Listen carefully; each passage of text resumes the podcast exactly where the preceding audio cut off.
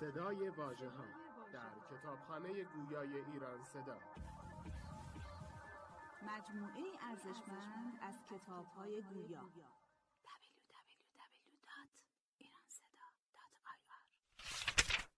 فصل اول.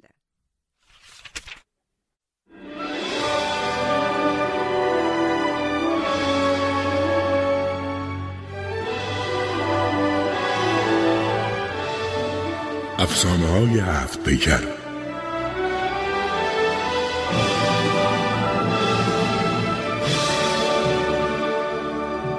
شرح و تفسیر منظومه هفت پیکر نظامی گنجوی.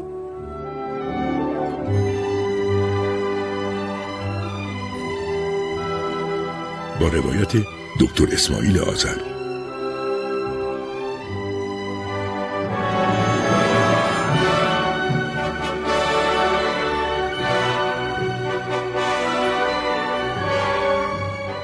صدا بردار روشنک بهرامزاد.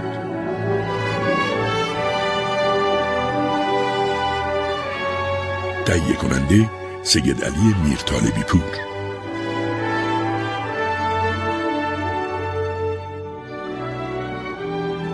تولید شده در پایگاه کتاب گویای ایران صدا.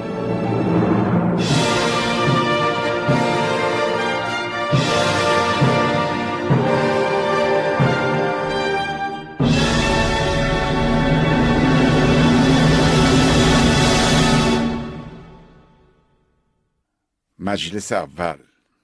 مدخلی بر قصه گنبد سیاه.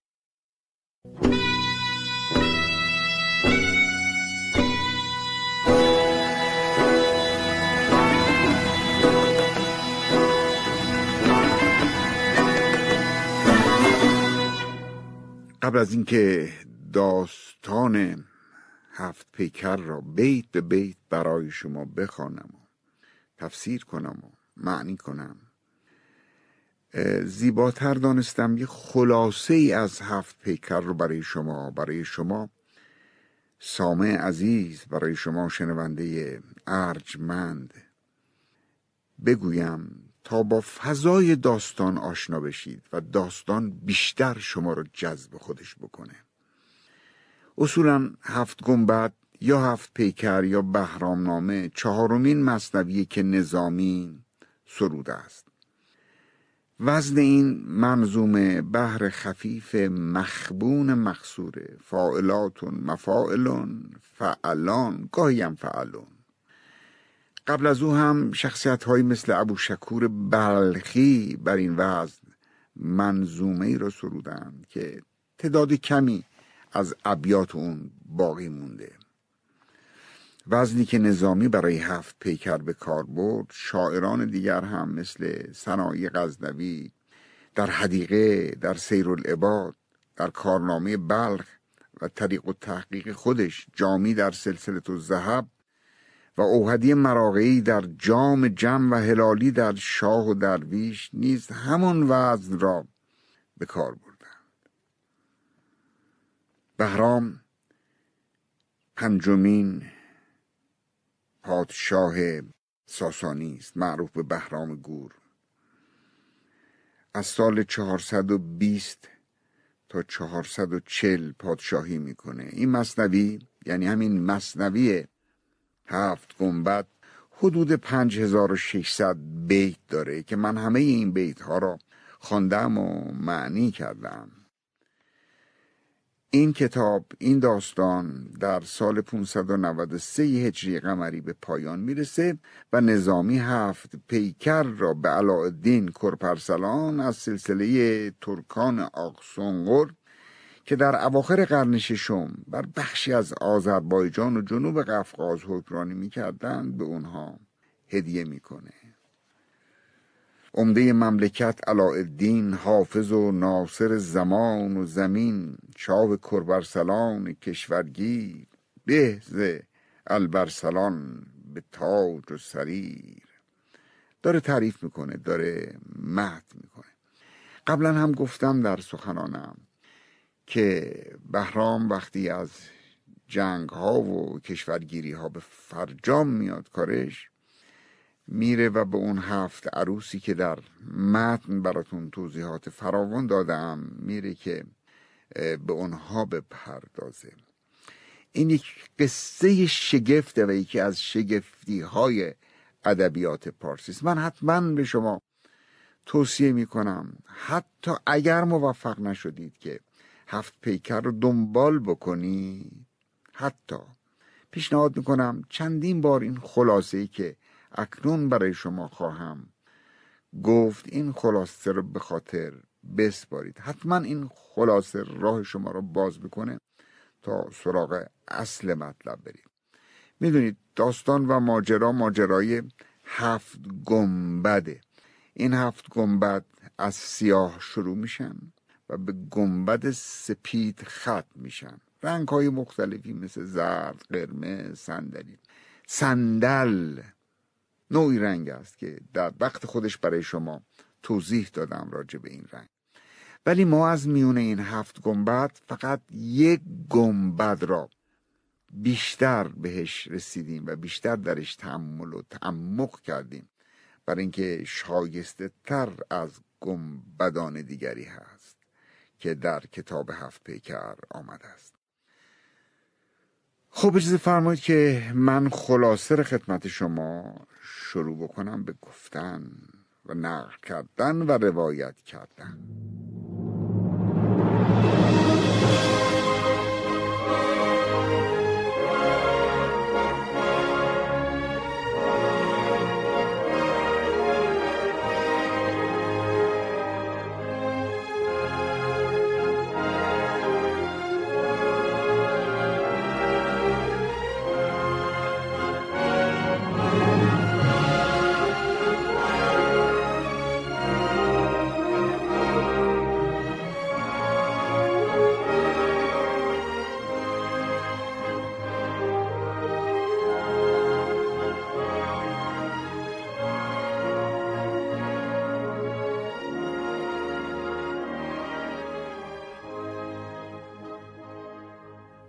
روزگاری که بهرام از جنگ و کشورگشایی کارش تموم میشه به فکر میفته که بره سراغ اون هفت عروسی که در متن موضوع اونها مفصل پیرامونش سخن رفت. داستان از این قرار بوده که اولین شب میره سراغ گنبد سیاه. در گنبد سیاه گنبدی است که شاه دخت یا دختر رای هند دختر پادشاه هند در اون حضور داره. یادمون باشه که معمولا هندی های کمی هم چهرشون تیره است و نام گنبد سیاه و حضور شاه دخت هندی خیلی هم بی تناسب با رنگ گنبد نیست. داستان از این قراره که این عروسان و این همسران بهرام باید یک قصه ای بگند تا نظر او را به خودشون جلب کنن. امشبی که به اتفاق شما داریم میریم به این گنبد سیاه. قصه قصه است که از زبان دختر رای هند یا پادشاه هند میشنویم. سوی گنبد سرای قالی فام پیش بانوی هند شد به سلام. شب اونجا نشاط و بازی کرد اود سوزی و عطف سازی کرد. این مقدمه قصه است. بالاخره دختر پادشاه هندم وقتی روایتی رو می‌خواد آغاز بکنه شرم اون چنان سر و پای وجودش رو گرفته که واقعا سرش رو به زمین افکنده و داره برای پادشاه بهرام قصه میگه. گفت و از شرم در زمین می‌دید آنچه زان کس نگفت و کس نشنید. از شرم سرش پایین بود ولی داشت برای شوی خودش قصه می‌گفت. روایت از این قرار بود که دختر رای هند گفت در دربار پدرم که پادشاه هند بود یه بانویی رفت آمد می‌کرد یه بانوی اونجا خدمت می‌کرد. این بانو زنی پارسا بود و امین و دوست داشتنی و همه به او اعتقاد داشتن همه او را قبولش داشتن در خوبی و پاکی.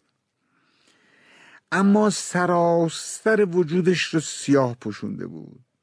یعنی از لباسش پیراهنش کفشش جورابش هر لباسی که بر تن داشت سیاه بود. یک روزی این دختر رای هند از این بانوی سیاه پوش می‌پرسه تو چرا لباس سیاه به تن کردی؟ بازگویی زنیک خواهی خیش معنی آیت سیاهی خیش زن پارسا شروع می‌کنه یه قصه ای رو گفتن و میگه یک روزگاری من کنیز پادشاهی بودم. پادشاه شخص بسیار محترمی بود عادل بود. همه از دست او آرامش داشتند. اگرچه روی در نقاب خاک کشیده و الان در این عالم حضور نداره ولی من احترام براش دارم و دوستش داشتم و از او رضایت کامل دارم. و خلاصه ابراز می‌کنه رضامندی خودش را از این پادشاه. این پادشاه یه میهمان خانه بنا کرده بود بسیار بزرگ و عظیم که دوست داشت کسانی که در این شهر میان قریبان مسافرین اینها را ازشون پذیرایی بکنه جا بده مکان بده سفره برشون بندازه. از تغذیهشون از تعامشون از خوراکشون بهشون برسه. خان نهاده بسات گسترده خادمانی به لطف پرورده. یه خادمانی هم تربیت کرده بود که لطف بیش از اندازه به مهمانها بکنن. هر کی وارد می‌شد پذیرایی می‌کردن ازش محبتش می‌کردن.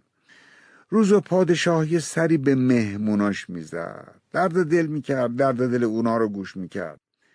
تا یک روز در میان این مسافرها یه مسافری بود که سر تا پا سیاه پوشیده بود. کلاهش سیاه بود پیراهنش سیاه کت سیاه شلوار سیاه جوراب و کفش سیاه. و این سیاهی به اصطلاح جلب توجه پادشاه را کرد.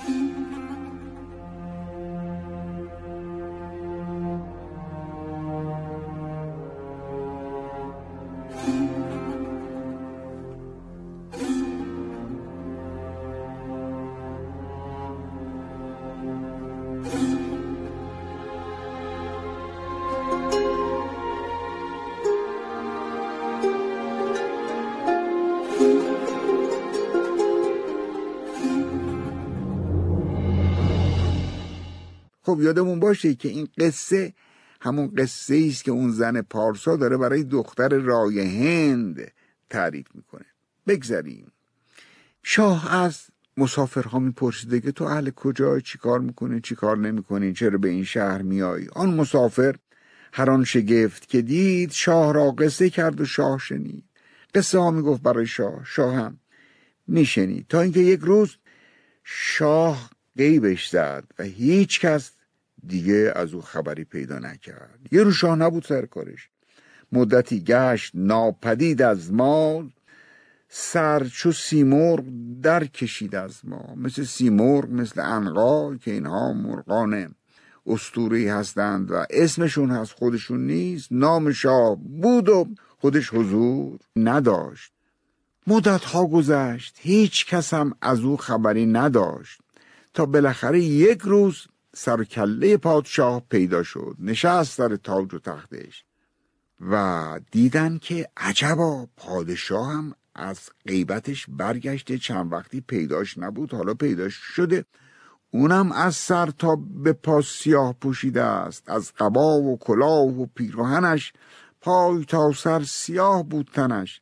در سیاهی چه آب حیوان زیست. کس نگفتش که اون سیاهی چیست. تا بالاخره یه شب. اون زن پارسا ادامه میده که یک شبی که به خدمت گذاری شاه مشغول بودم از روی مهر و شفقت کنارش نشستم و به درد و دلش گوش می‌کردم. می‌گفت کاسمان بین چه ترک تازی کرد با چون من خسروی چه بازی کرد. من هم با دقت به حرفای شاه گوش می‌کردم. بالاخره دیدم که یک راز این میون هست یک راز سر به مهری هست. این سیاهی از کجا آمده وقتی که خیلی به من توجه می‌کرد ازش پرسیدم که ای شاه خوبان به من بگو تو به چه خاطر به چه دلیل سیاه پوش شدی؟ باز پرسیدن حدیث نهفت هم تو دانی و هم تو دانی گفت. فقط تو می‌دونی که چرا سیاه پوشیدی. شاه که نسبت به این کنیز پارسا اعتماد کامل داشت و او رو قبولش کرده بود زبان گشود و ماجرا رو براش تعریف کرد. کدام ماجرا رو؟ ماجرای سیاه پوشی را.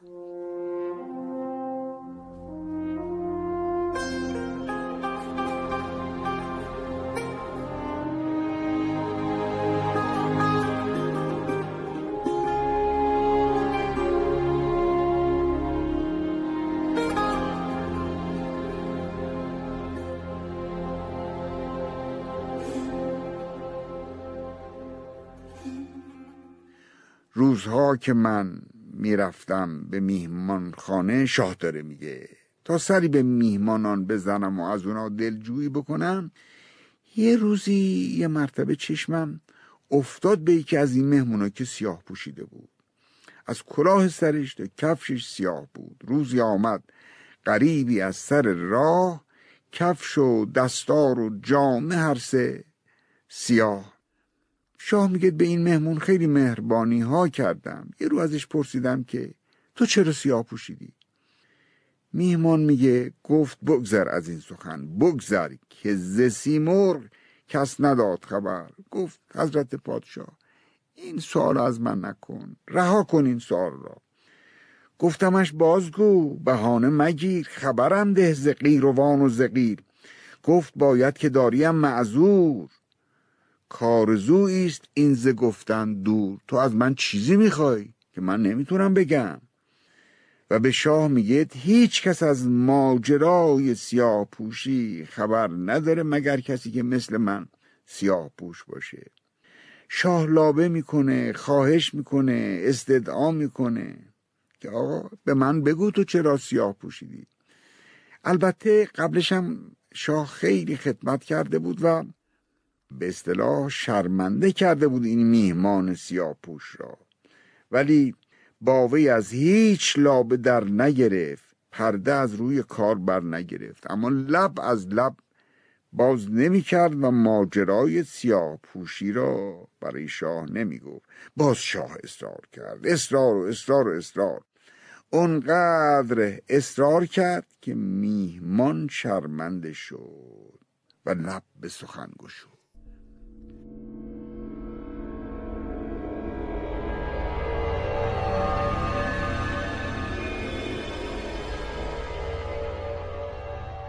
میهمان میگه یک شهری در چین که اون شهر اسمش هست شهر مدهوشان.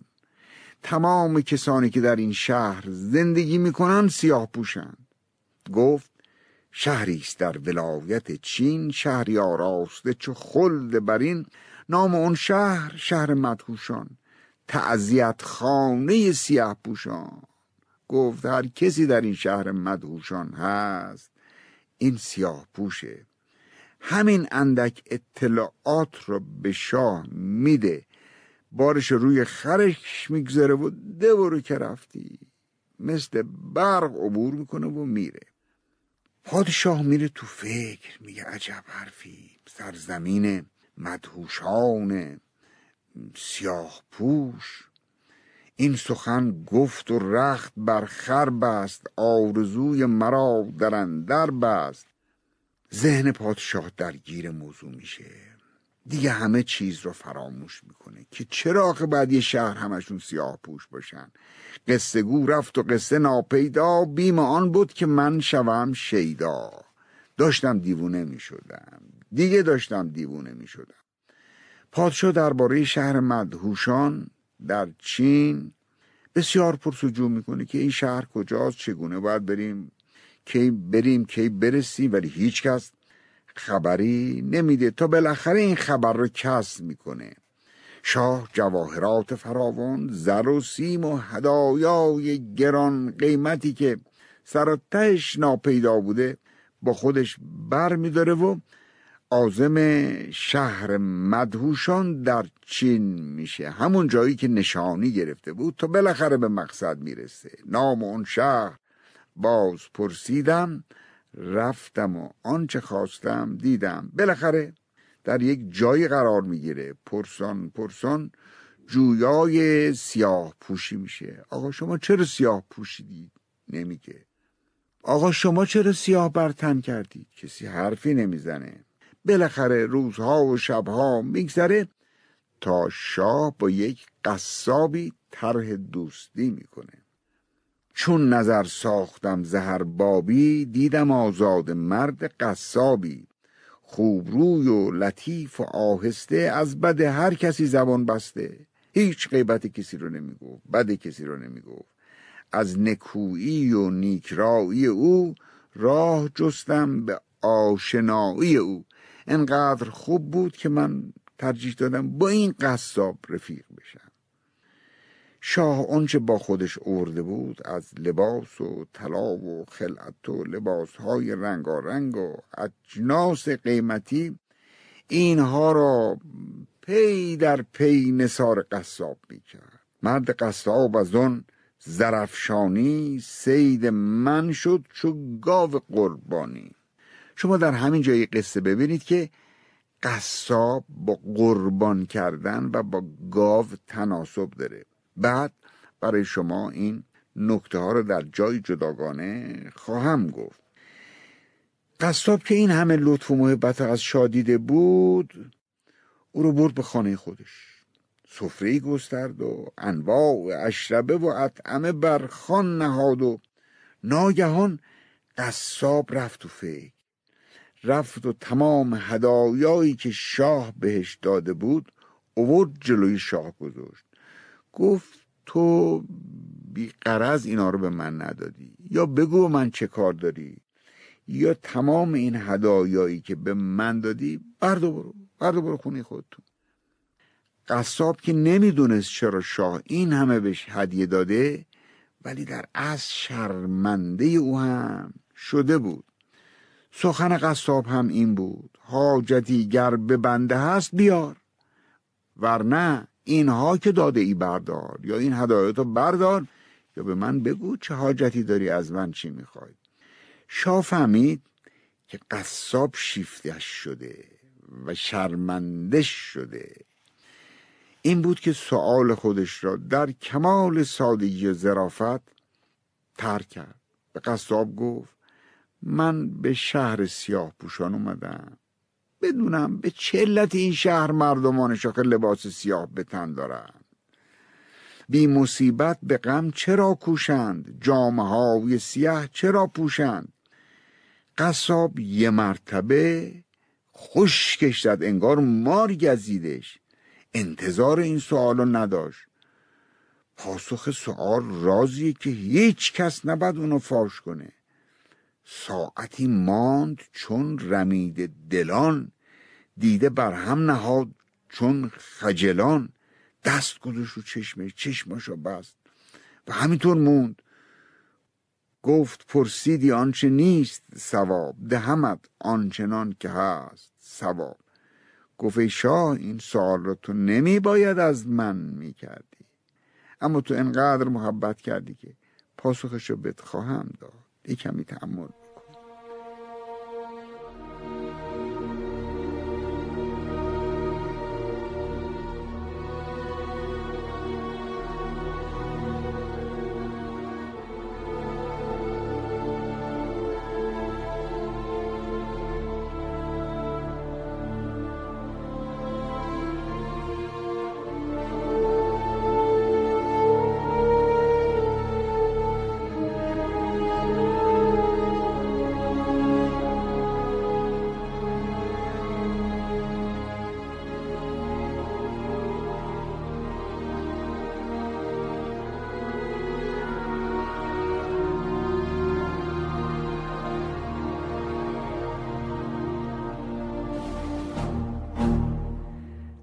قصاب صبر کرد تا روز تموم شد و شب فرا رسید.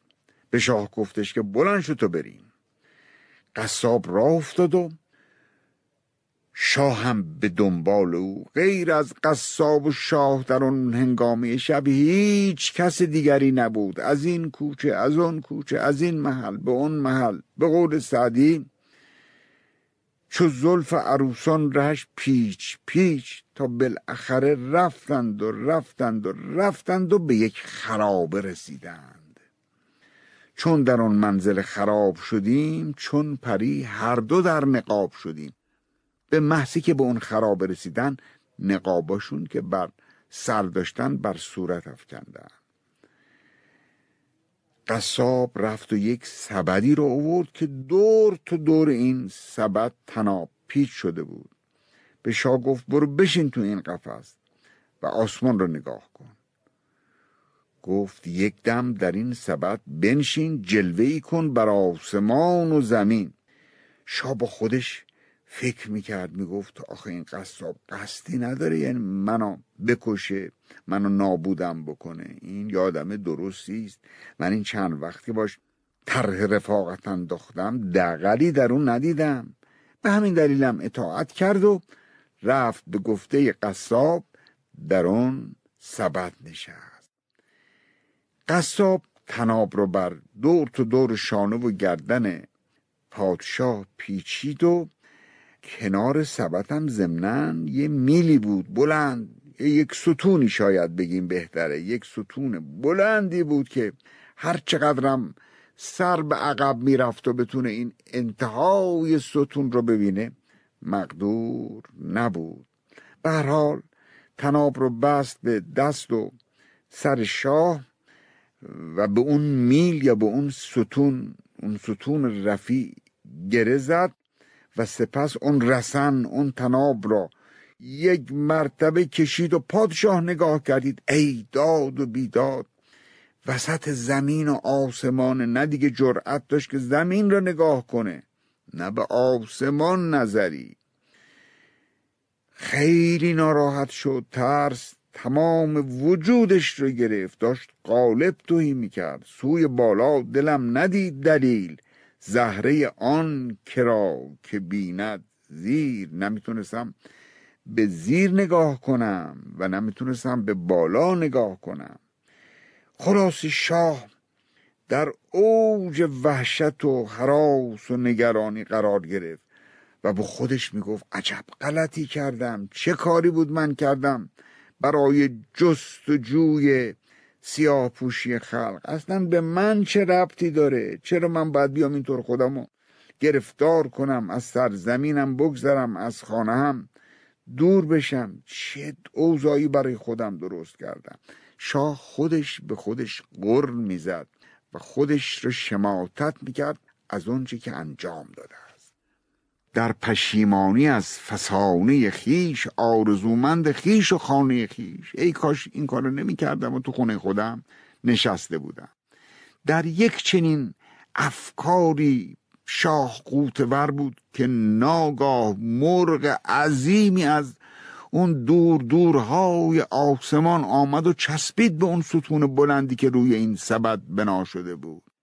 آنچنان که این سبده شروع کرد لرزیدن و پس و پیش رفتن و بر وحشت شاه میان زمین و آسمان غلبه کرد. این تکنهای بیجایی که این مرغ ایجاد کرده بود. وقتی که این مرغ بال می‌زد و صدا می‌کرد وحشت صدای او پرنده و چرنده را در زمین و آسمان فراری می‌داد. شاه چه کنم؟ چه نکنم؟ با خودش تکرار می‌کرد که عجب داستانی پیش اومد. بالاخره شاه چاره ندید. با خودش فکر کرد که چه خوب من پای این پرنده عظیم و جستر در دستم بگیرم و بچسبم. به که در پای مرغ پیچم دست زین خطرگه بدین توانم رست. شاید این مرغ بتونه منو نجاتم بده. مرغ پا گرد کرد و بال گشاد خاکه ای را. بروج برد چوباد یک مرتبه مرغ. پرید و بر فراز آسمان رفت و شاه را هم با خودش به آسمان می برد.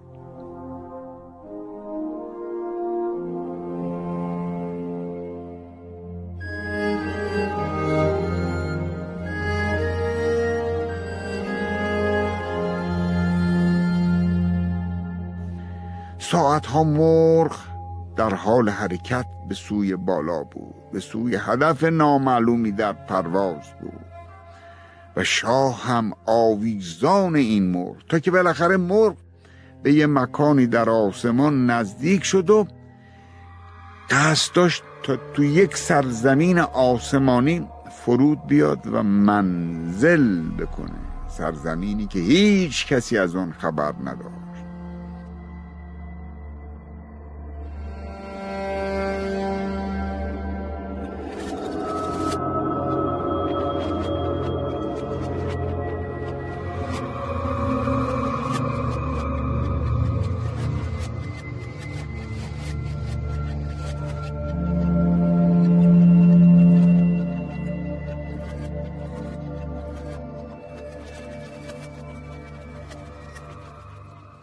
سرزمین که نزدیک شد ناگاه بوی عطر و گلاب و رایحه های خوش به مشام می‌رسید. همه جا بوی عطر بود. هر کجا نگاه می‌کردی گل بود و رستنی گل بود و سبزه و چمن.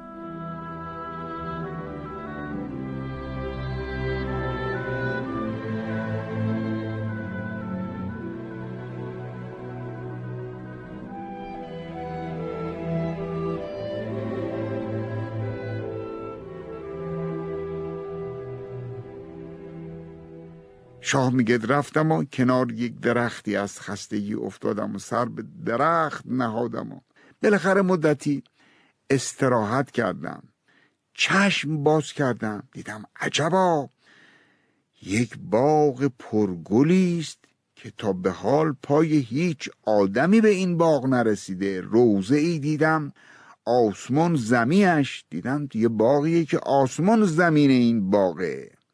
روزه ای دیدم آسمان زمیش نارسیده قبار آدمیش پای انسان به اینجا نرسیده. جایی بود که آسمان و زمین در اون یکی شده بود. صد هزاران گل شکفته در او سبزه بیدار و آب خفته در او.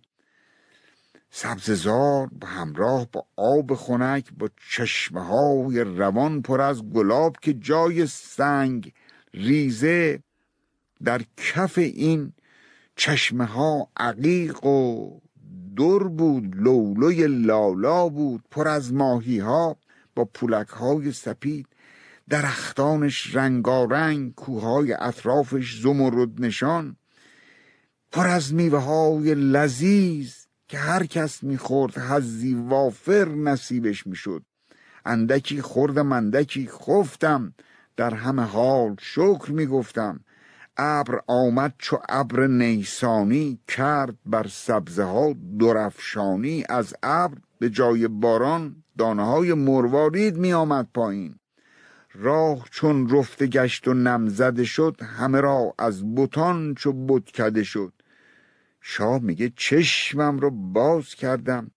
دیدم اطراف من همه هوریانند اطراف من همه نگارانند همه سنم و زیبارو هر کجا را نگاه می‌کنی می‌بینی زیبایی است.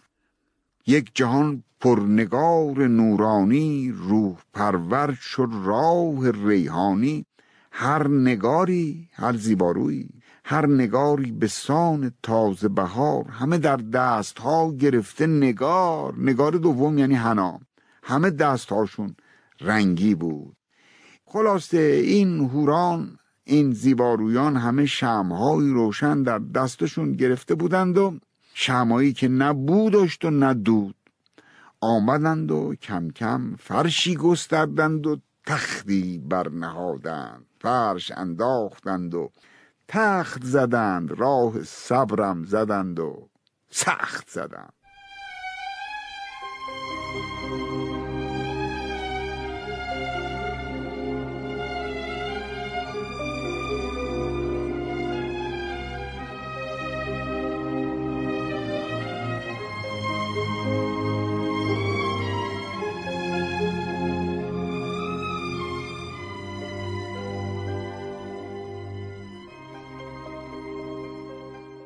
یه مرتبه چشمش میفته ببینه در میان این نگاران بانوی پیدا شد که سراپا نوره و نورش خیر کننده است. با رعنایی و سکون خاصی آمد و بر روی اون تخت نهاده شده نشست. بود لختی چو گل سرفکنده به جهان آتشی درفکنده یه مدتی صبر کرد و این سالار بانوان بود. این سالار بانوان یکی از اون هوران که محرم رازش بود. به نزد خودش فراخوند و گفت گویی یکی از نامحرمان اهل زمین در میان ماست که ز نامحرمان خاک پرست می نماید که شخص اینجا هست. گفت انگار یکی از اهالی زمین اینجاست. برو و او رو بردار و نزد من آر. آن نگار این چنین کرد رفت و این مرد زمینی را آورد پیش سالار بانوان. گفت برخیز تا رویم چو دود. گفت بلند شد تو به سرعت بریم. مثل دود رفتن یعنی به سرعت رفتن. گفت برخیز تا رویم چو دود بانوی بانوان چنین فرمود. یعنی سالار بانوان دستور تو رو ببرم پیش او. پیش رفتم ز روی چالاکی. خاک بوسیدمش من خاکی. خاک بوسیدن یعنی احترام گذاشتن. اینجا سالار بانوان نهایت مهر و محبت را در خصوص شاه به جا میاره. همه جا آن توست و حکم تو راست لیک با من نشست باید و خواست سالار بانوان به شاه میگه هم نشین تو در این محل آسمانی من هستم با من باید نشست و برخواست بکنی میهمان منی تو ای سر مرد میهمان را عزیز باید کرد. سر مرد یعنی این مرد خالص مرد نازنین تو میهمان من هستی. خلاصه مدتی شاه کنار سالار بانوان بر روی اون تخت می نشینه. با من اون مه به خوش زبانی ها کرد بسیار مهربانی ها و او رو بسیار لطف می‌کنه. سپس دستور میده تا سفره ای بکشایند. سفره ای پهن می‌کنن میگسترند. انواع خوراکی هایی که حتی شاه میگه من ندیده بودم به عمرم در این سفره نهادن هرچه اندیشه در گمان آورد مطبخی رفت و در میان آورد. مطبخی یعنی معمور اون آشپزخانه. هر چیزی که فکر می‌کردی رفت و آورد و در این سفره نهاد.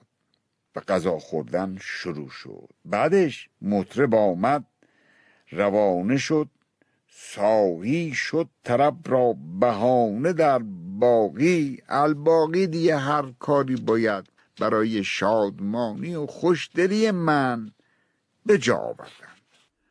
در این هنگام دلبران حاضر شدند. اون هوران اون بانوان اون زیبارویان پدیدار شدند و شروع کردند به پای کوبی و چرخیدن در حالی که شم در دست ها نهاده اون هم شمع روشن. سپس شرابی نه از شراب های زمینی. شرابی چون جان آوردند و به من پیمودند. به قول مولوی شرابی نوش بی خاشاک صورت لطیف و صاف همچون جان و میر و اون شرابی که مثل جان بود. پس از گفت و شنودها و مقازله ها سالار بانوان از من پرسید یعنی از پادشاه می‌پرسه که نامت چیست؟ شاه میگه نام تو چیست؟ گفت من ترک نازنین اندام از پدر ترک ناز دارم یاد. گفت اونچه یاد دارم پدرم نام ترک ناز رو بر من نهاده. پادشاه میگه عجبا نامها را به هم بود خیشی گفت اتفاقا من هم نامم نزدیک نام توست. منم نامم ترک تاز هست. و این عجبه. سالار بانوان با نگاه و شیوه رفتارش دل شاه را به طور تام و تمام در اشغال خودش درآورده بود.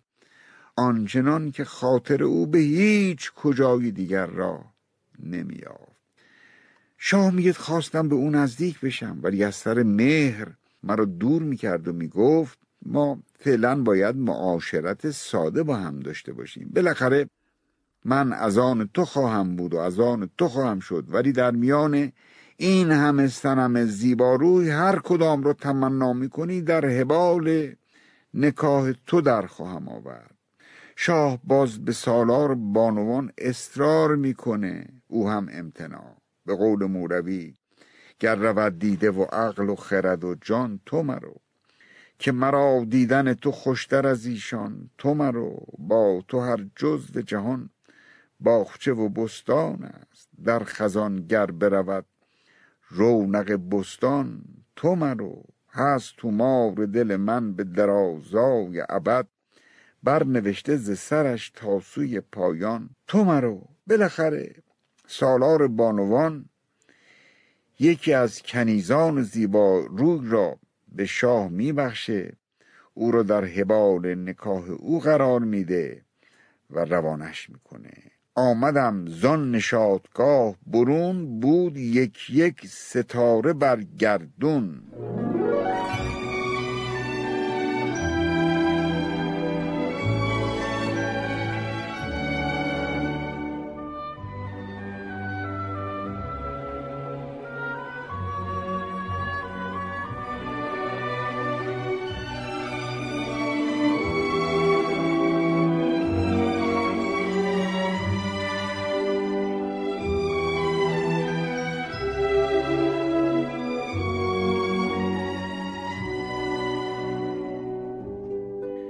پادشاه میگه شب گذشت و من برگشتم و دیگه صبح شده بود بامداد شده بود.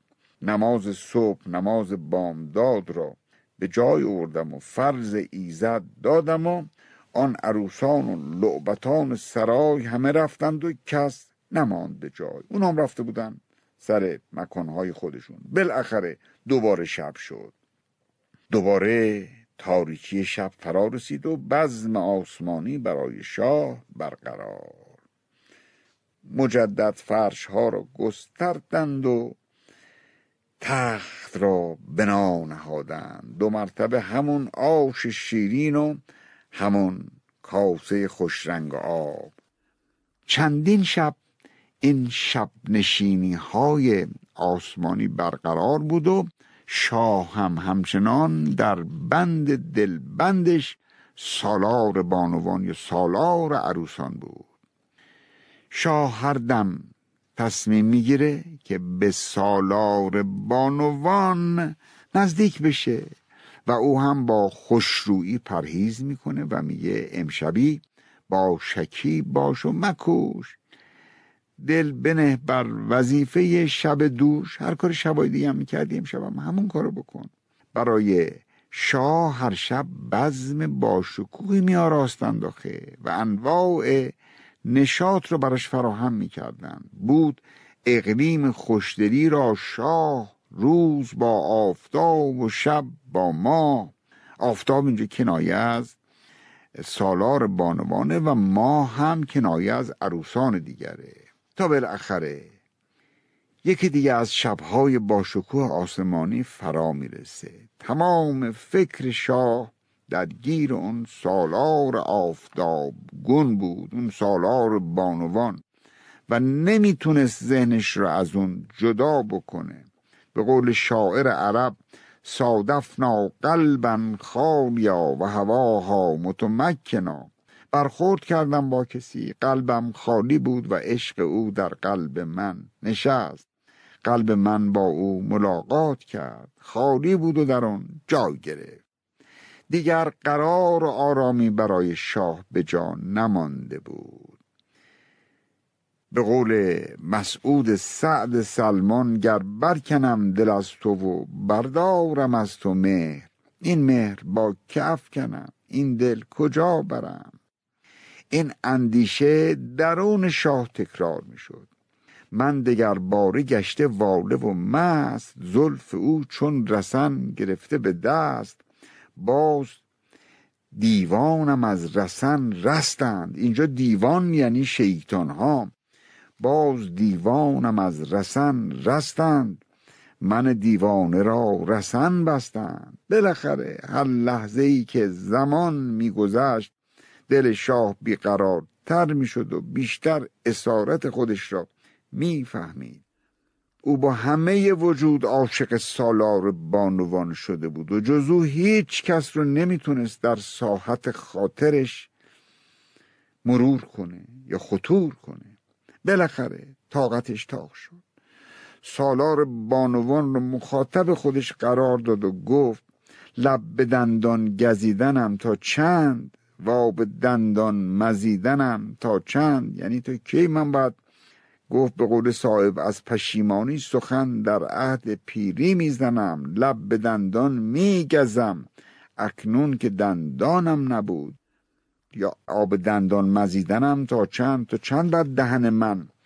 آب بیفته چاره ای کن که غم رسیده. کسم تا یک امشب به کام دل برسم. کار از این سبتر که بار افتاد. وارهان وارهان که کار افتاد.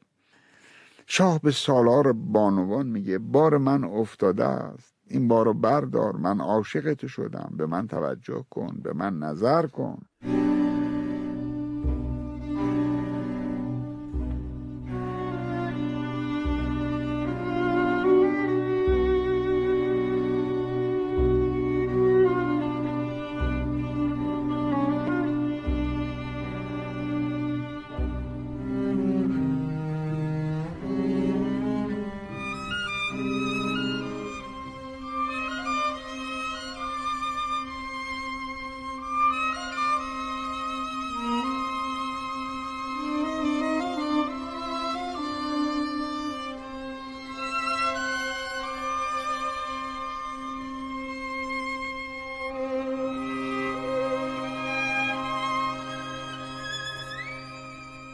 واقعا در این مرحله آدم یاد ماجرای شیخ سنان میفته و می‌بینه مثل این که یک برش های از حکایت در اینجا با هم می‌تونن که تناسب داشته باشن.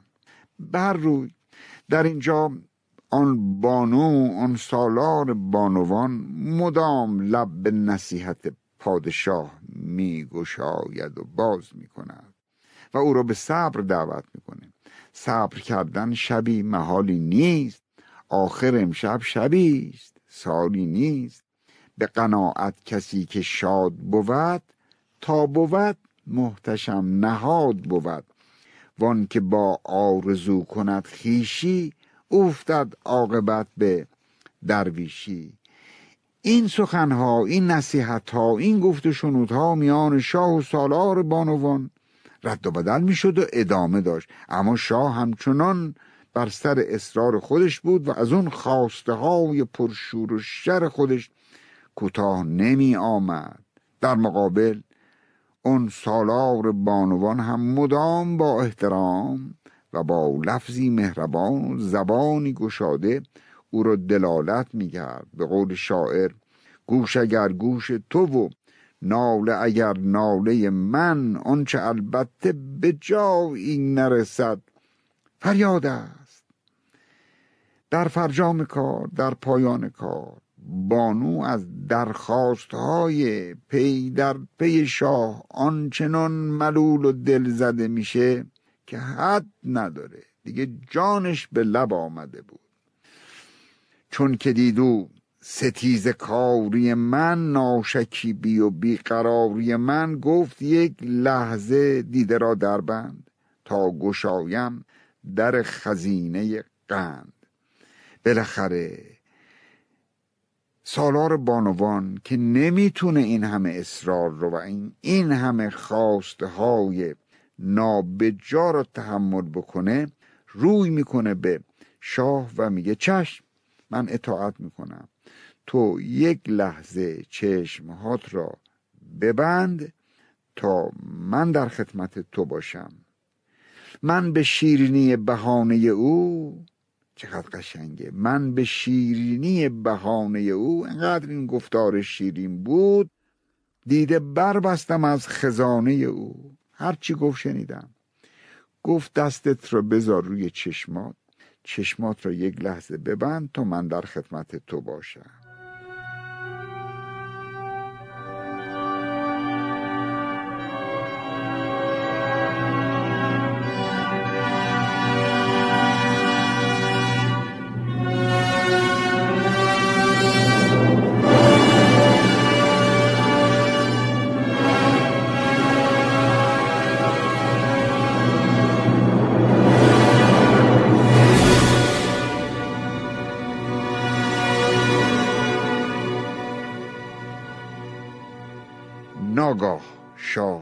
چشم باز می‌کنه. ببینه ای داد و بیداد. توی همون سبتیه که روز نخست اون رو به آسمان برد. می‌فهمه سقوط کرده. می‌فهمه حبوط کرده. این حبوط و سقوط خودش حس می‌کنه. قصاب دوباره میاد کنار شاه و می‌فهمه چه اتفاقی براش افتاده. بندهای سبت را باز می‌کنه و شاه را به زندگی زمینی خودش باز میگردونه. یه جمله میگه قصاب میگه اگه هزار بار ماجرا را برای تو می‌گفتم تو باور نمی‌کردی مگر خودت این رویداد رو تجربه کنی. شاه از قصاب تقاضای جامعه سیاه می‌کنه. آره دیگه. قصاب براش جامعه سیاه میاره. جامعه سیاه شاه به تن می‌کنه و راه دیار و شهر خودش را در پیش می‌گیره. چرا جامعه سیاه؟ برای اینکه از این همه نشاط آسمانی و از این همه لذت هایی که برای او فراهم آمده بود قدرش را ندونست و دو مرتبه او را برش گردوندن به جای نخست خودش. به همین دلیل لباس سیاه به تن کرد و تازه فهمید که کسانی که در شهر مدهوشان لباس سیاه بر تن دارند به چه علتی؟